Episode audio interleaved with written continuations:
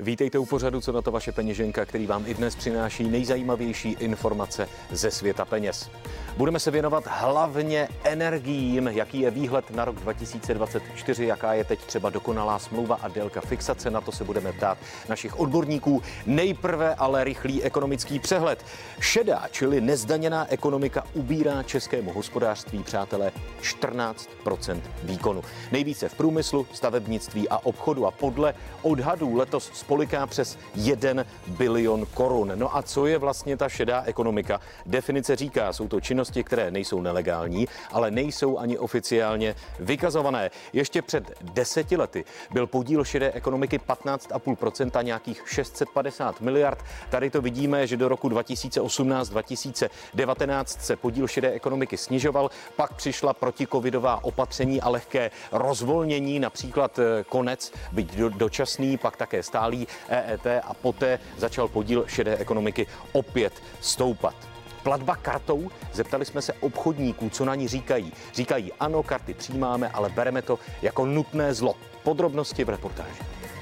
Platební karty přijímáme, ale bereme to jako nutné zlo. Pro obchodníka je to finanční zátěž. Přijímat nebo nepřijímat platební kartu. Spor, který se řešil na začátku léta, by mohla vyřešit transakce přes takzvaný QR kód.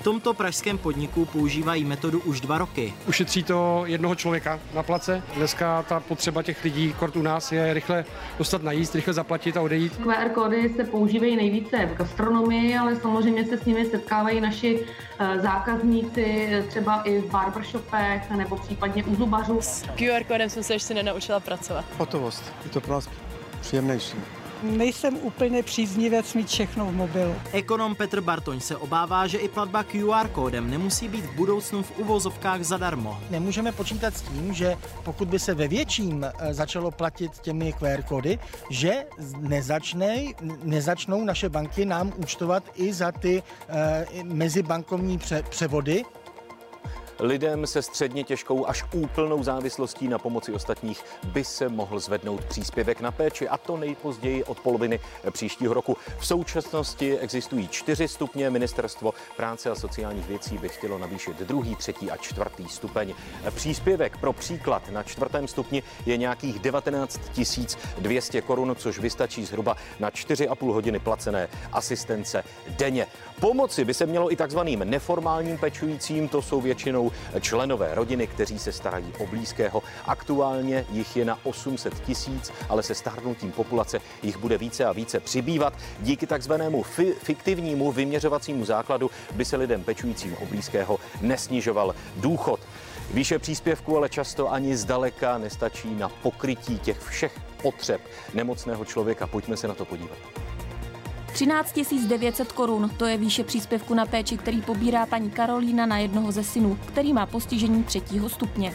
Co teda potom hradíme z příspěvku na péči, tak je soukromá dětská skupina, 3,5 tisíce korun měsíčně, bez jídla a bez nákladu samozřejmě jako okolo. No a potom veškeré možné věci, které vlastně syn potřebuje, což jsou ergoterapie, logopedie, fyzioterapie, k tomu u syna bezlepková dieta. Na všechny potřeby malého Jonáše příspěvek nestačí. Chodím na poloviční úvazek, musím ho vlastně dělat formou 12-hodinových služeb, protože jinak bychom to časově nezvládali. Hlavním stěžením živitelem je můj muž, se kterým já si doma prostě podám dveře. O asistence pro syna si paní Karolína může nechat jenom zdát. Pokud bych ji měla mít na celou dobu, kdy já chodím do zaměstnání, no tak to nepokryje. To samozřejmě není absolutně reálný. Valorizace příspěvků na péči je nutná. Se vlastně zdražily i služby sociální, zdražila se osobní asistence, stacionář. Národní rada osob se zdravotním postižením navrhuje navýšit příspěvek na péči ve druhém stupni zhruba o 2000 korun a v dalších alespoň o 10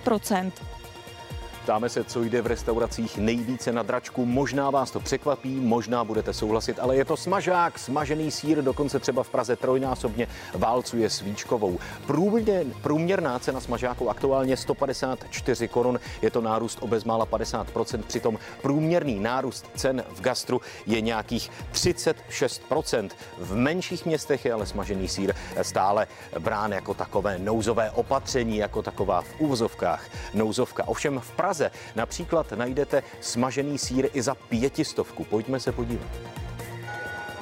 Třeba 30-letý David má smažák rád. Při toulkách Prahou si ho ale raději odpustí. Kdybych byl bohatý turista, tak bych si to mohl dovolit. Pokud si budete chtít dát smažený sír třeba na staroměstském náměstí, připravte si 399 korun. A například na takovou polévku byste měli mít v peněžence aspoň třistovky. Bydlíme v Paříži, takže si nemyslíme, že je to tu drahé. Je tu docela levně ve srovnání s Paříží. Na oběd by som si zašel určitě, ale na smažák za 500 asi nie. Jak jsem připravená na to, že si tady proti Ostravě zaplatím trochu víc. Provozovatelé restaurací vysoké ceny obhajují mimo jiné vysokými nájmy. Najdou se výjimky, kde ty ceny budou úletem, ale obecně se dá říci, že ty ceny v turistickém ruchu vychází zejména z toho obecného inflačního prostředí, které v české ekonomice je. Dobrou zprávou pro milovníky české klasiky obalené ve Strouhance je fakt, že mimo Prahu je výrazně levnější. Odhodlání Čechů investovat do energeticky úsporných opatření roste. Řada lidí má ale pouze odhodlání, co chybí, to jsou peníze. Třetina lidí už investovala třeba do energeticky méně náročnějších spotřebičů, třeba vyměnila starou ledničku za novou. Jak jsem říkal, pětina spotřebitelů by to chtěla udělat, ale nemůže si to dovolit. Celých 6% už se odhodlalo také třeba k zateplení domu nebo eh, k nákupu nového tepelného čerpadla. No a jak jsme na tom v České republice vlastně se zelenou energií? Solární a větrné elektrárny se i přes boom podílí na výrobě elektřiny v České republice v uvozovkách pouze ze 4% oproti roku 2018. Je to ale nárůst o nějakých 13% průměr Evropské unie, přitom 22% ovšem ten průměr zvedají ty giganty zelené energie jako severské země Rakousko a těm se podle expertů nikdy nebudeme rovnat. No a energetický speciál právě teď začíná, co se týče peněženky a budeme se ptát, potěší nás ceny energií v roce 2024 nebo naopak ne? Jak se dá chytře ušetřit? Jak vypadá v současnosti taková dokonalá smlouva a na jak dlouho fixovat? Zeptáme se energetických expertů. Našimi hosty jsou Michail Hajder a Jiří Gavor. Začínáme.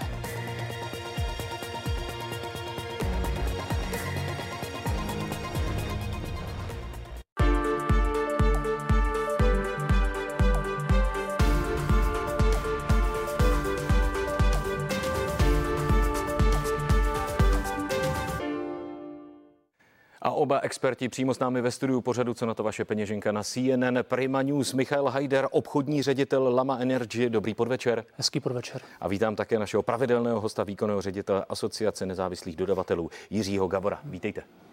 Dobrý večer vám i divákům. Na účty za elektřinu se domácnostem od ledna vrátí ten poplatek za obnovitelné zdroje jako před loňským říjnem. A teď cituji některé experty, což umaže drtivou většinu letošního zlevnění silové elektřiny. Pane Hajdere, vidíte to podobně? Vidím, že určitě to zvýší tu platbu za regulovanou složku energii.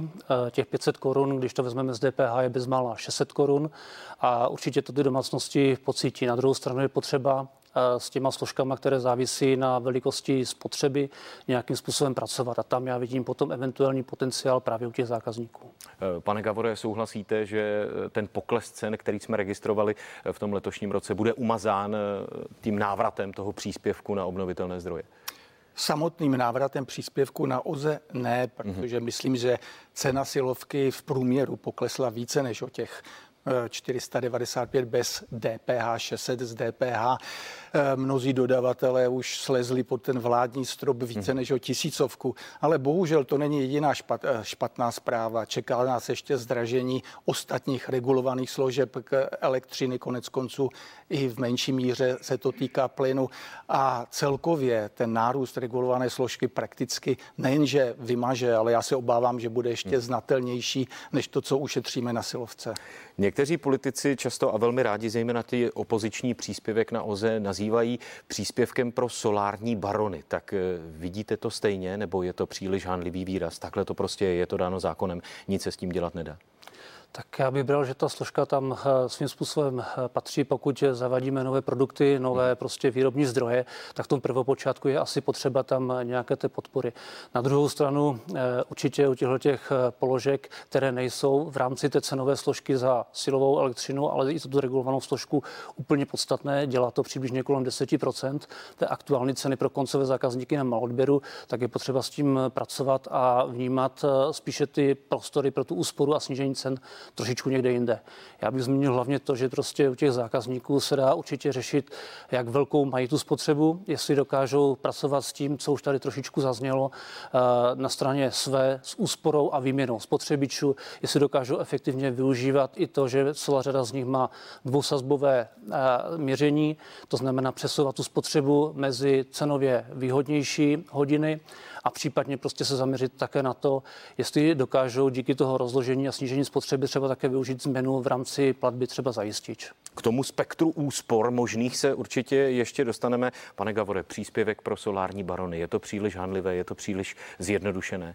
Tak to je jenom důsledek, že jsme opravdu skazili nástup fotovoltaiky to, co se stalo víc, před více než deseti lety, 2010-2011, prakticky to poznamenalo rozvoj jinak dobré a užitečné technologie na dlouhá léta.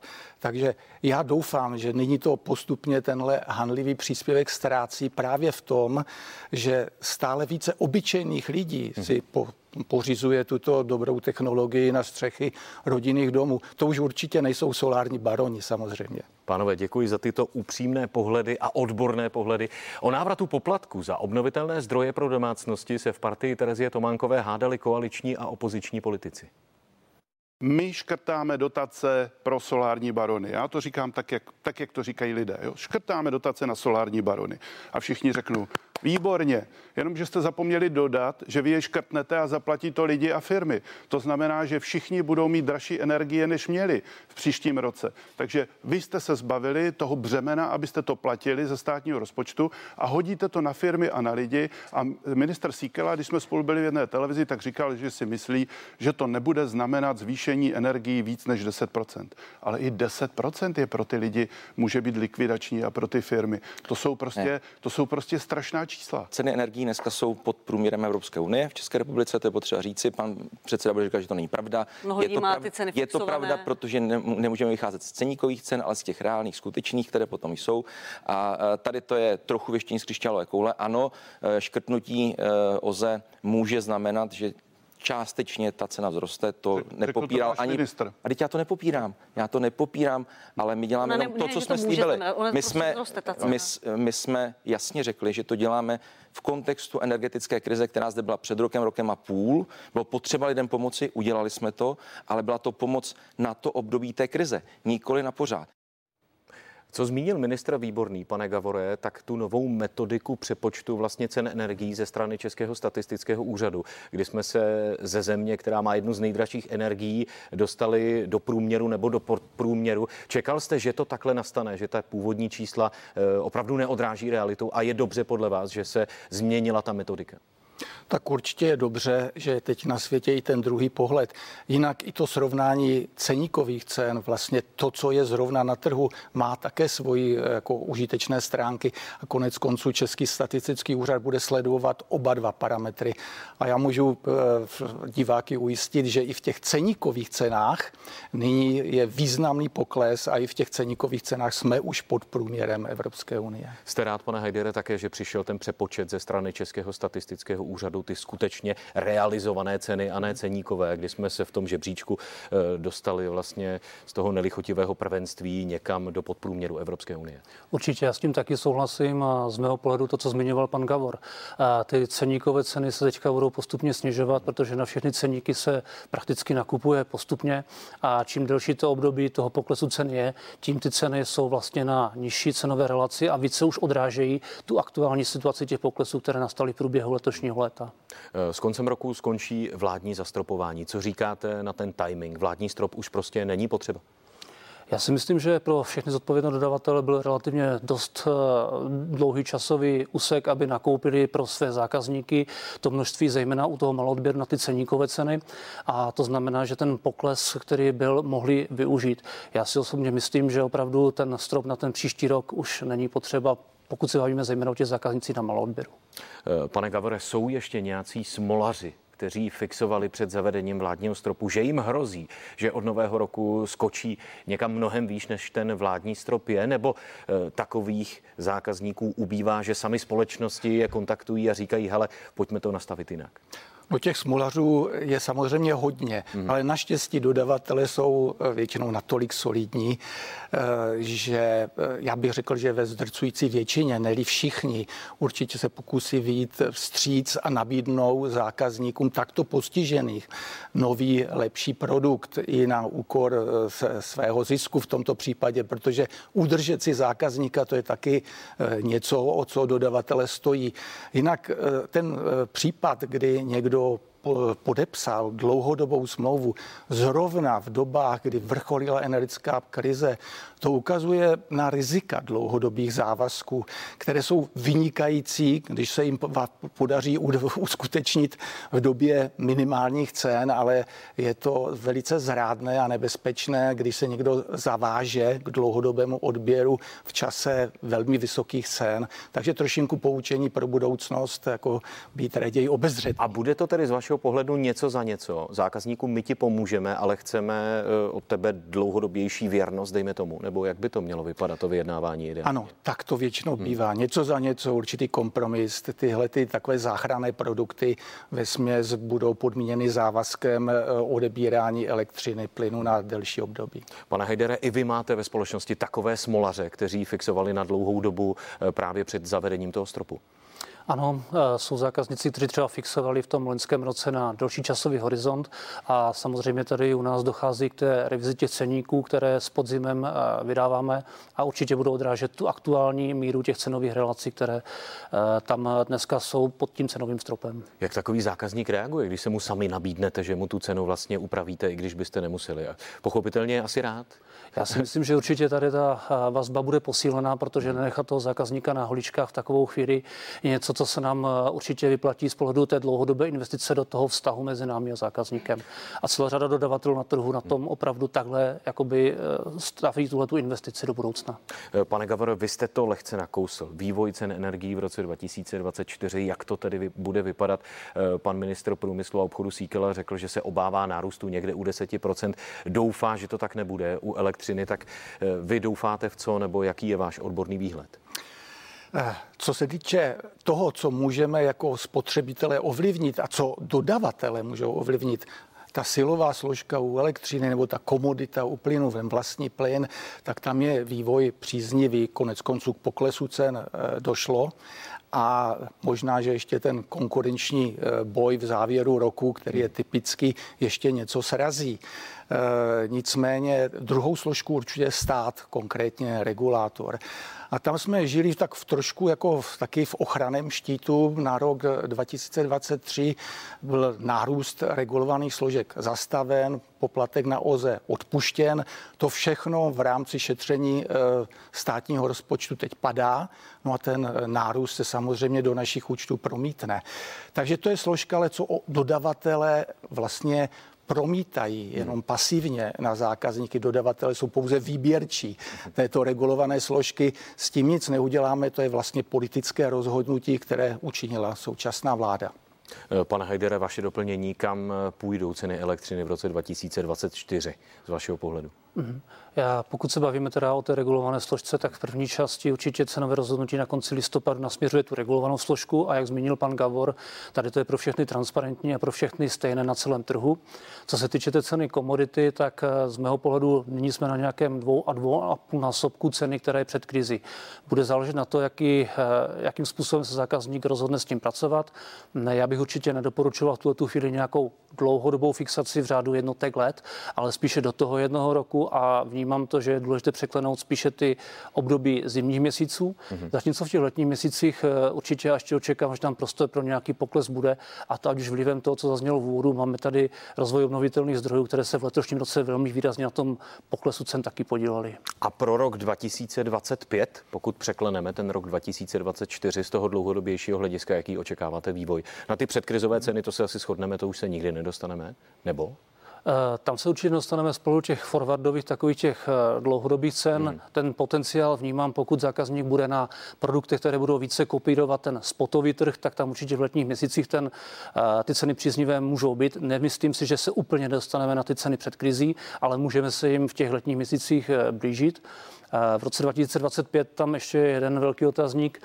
My tady budeme určitě v České republice svědky toho, že se bude rozjíždět sdílená komunitní energetika mm-hmm. a toto bude dávat velký prostor pro určitou skupinu zákazníků, kteří budou ty své zdroje sdílet.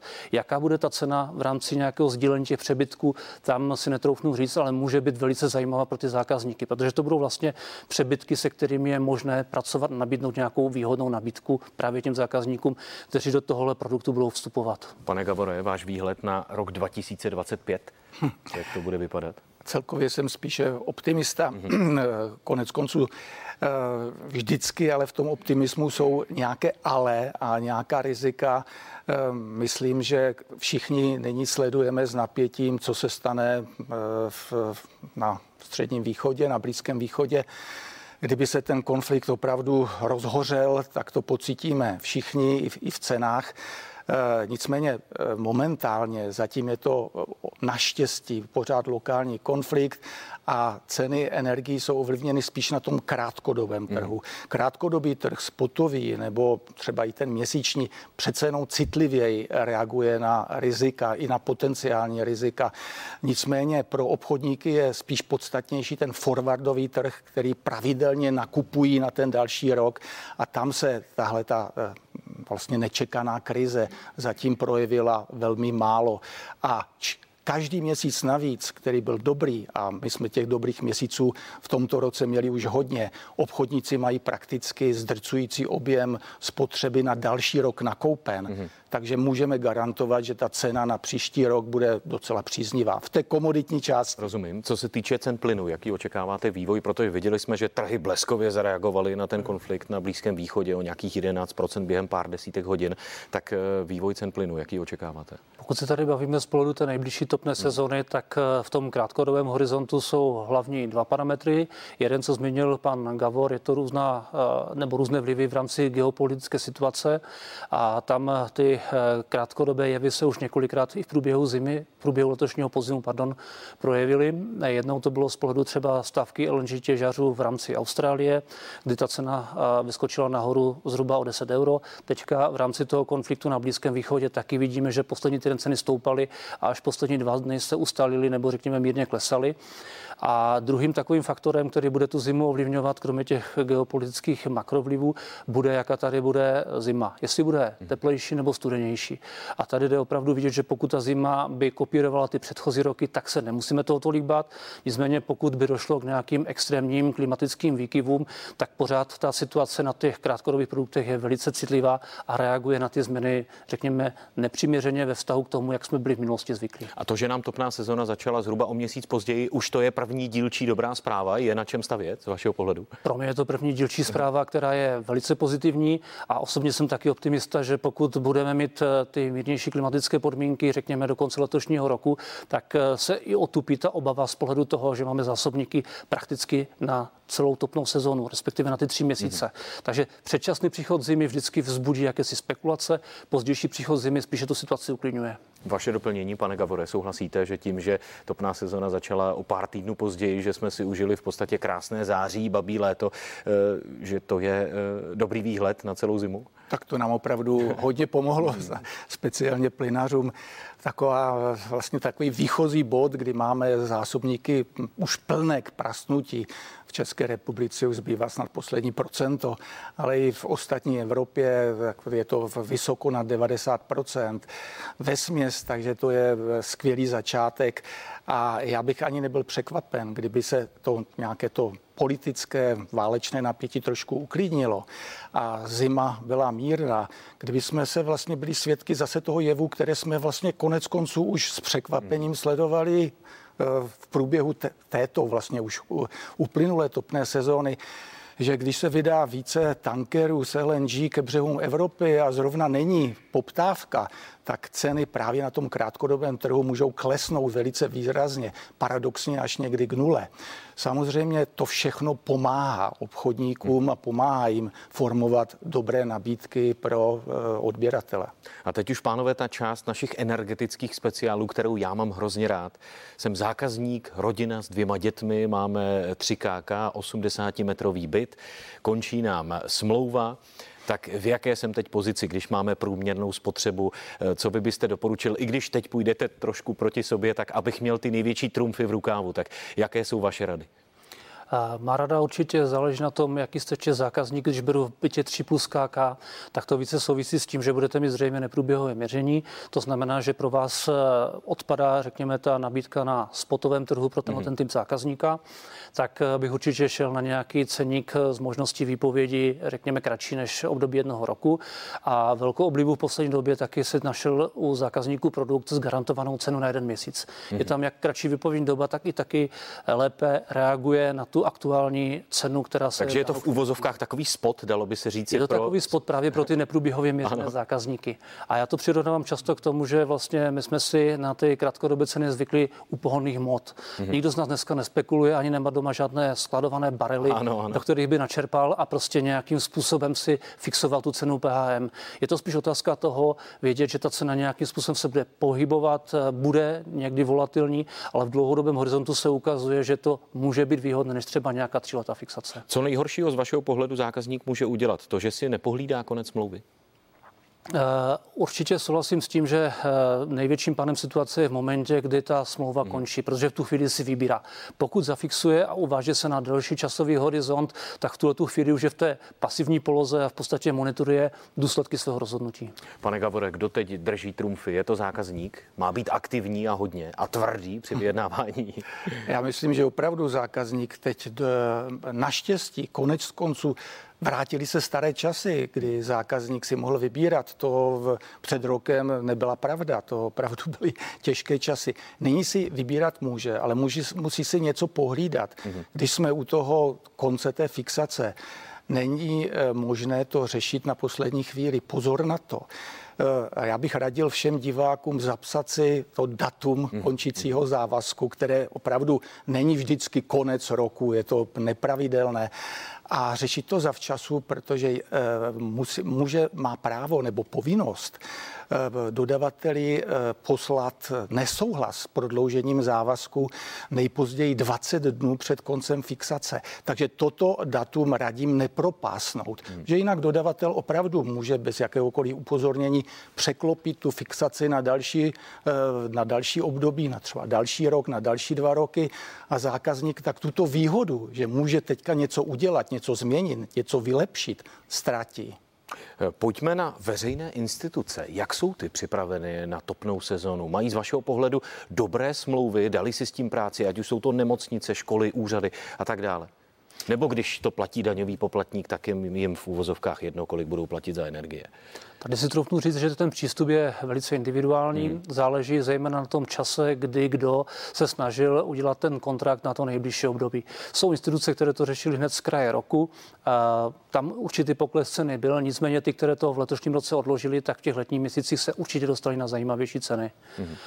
Další rovinou je potom také to, že ten zákazník, pokud dělá nějaké výběrové řízení, protože je třeba pod režimem zákona zadávání veřejných zakázek, tak je důležité právě to načasování. Není ani tak důležité, eh, kolik účastníků do toho výběrového řízení přizval, ale jak to načasoval, jaké parametry si zvolil a v neposlední řadě potom, jaký produkt. Jestli si opravdu zase vybral nějakou fixaci na 2-3 roky dopředu, anebo prostě se rozhodl prostě kopírovat ty aktuální ceny, které se v tuhle tu chvíli třeba v těch období podzimních měsíců jeví jako velice příznivé. Pane Gavore, váš názor, umí instituce vyjednávat, když v podstatě z cizího neteče?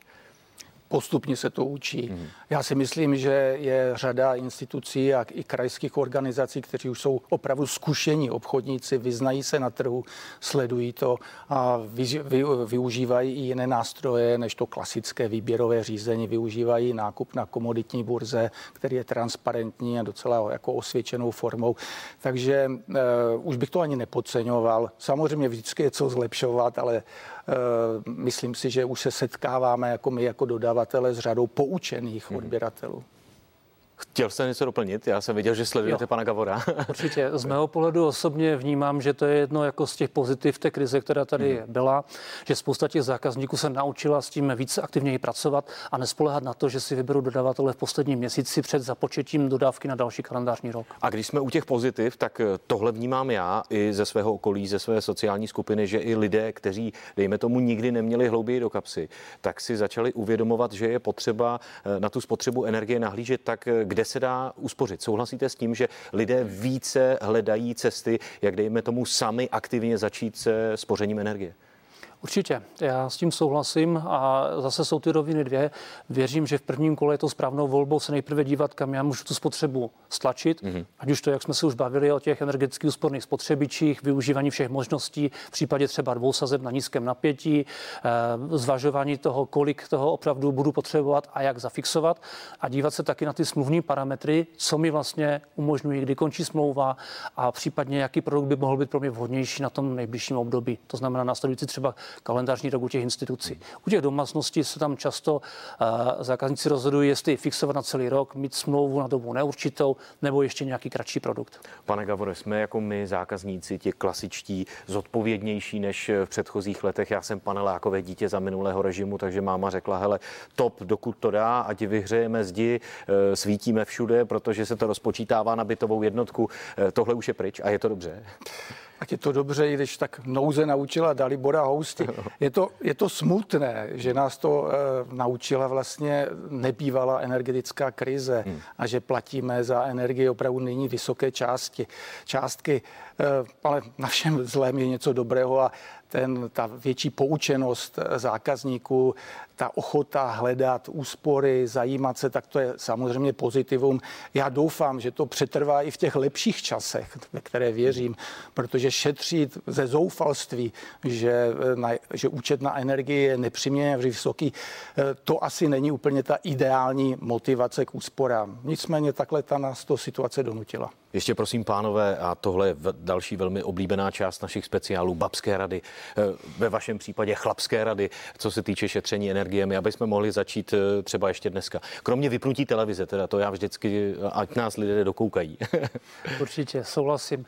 Tady eh, určitě se fungují takové ty věci, pokud se bavíme o plynu, tak je to z 90% o vytápění, čili hmm. opravdu mít za prvé energeticky úsporné prostory, ve kterých se pohybujeme, zkusit, zkusit si sáhnout sáhnout na tu svoji komfortní zónu a snižovat spotřebu, eventuálně třeba při větrání využívat toho, že to prostě bude opravdu krátkodobé, ať neprochladnou ty zdi, mm-hmm. které mhm. jste zmiňoval. Co se týče elektřiny, já bych jako velmi zdařilý příklad uvedl do budoucna jako velký příslip třeba vlastníci fotovoltaik, kde se velice hezky naučili už pracovat s tím, že ta eh, její cena není jenom o tom, prostě, že jsem si nainstaloval fotovoltaickou elektrárnu, ale už ji sleduju v čase, kdy, jak tu spotřebu využívám, jestli mám nějaký nadbytek, jak s ní hospodařím. A to je přístup právě pro ty měnící se podmínky, které nás do budoucna budou tlačit do toho kratšího času a většího zájmu o to, v kterých okamžicích budu chtít obchodovat nebo využívat ty ceny, které nabízí nabízí ten aktuální trh. Děkuji, pane Gavoro. Jedna blesková rada od vás bude Opravdu babská rada, ale kterou každý může aplikovat. Teďka po skončení pořadu někdo si půjde udělat kafe nebo čaj, tak prosím eh, tu konvici varnou, ne úplně plnou, ale tak zhruba přiměřeně. Tak tím opakovaným Rozumím. úkonem se opravdu zbytečně ztrácí spousta energie a spousta peněz. Děkuji za skvělou diskuzi, pánové. Těším se na příště. Děkuji, že jste dorazili do pořadu, co na to vaše peněženka. Díky moc. Nasledanou. Vám i divákům. Nasledanou taky. Na nás naváže to nejlepší z pořadu k věci. Naším hostem byla Alena Šilerová, předsedkyně poslanců Hnutí Ano. A pak hlavní zprávy. Hezký večer.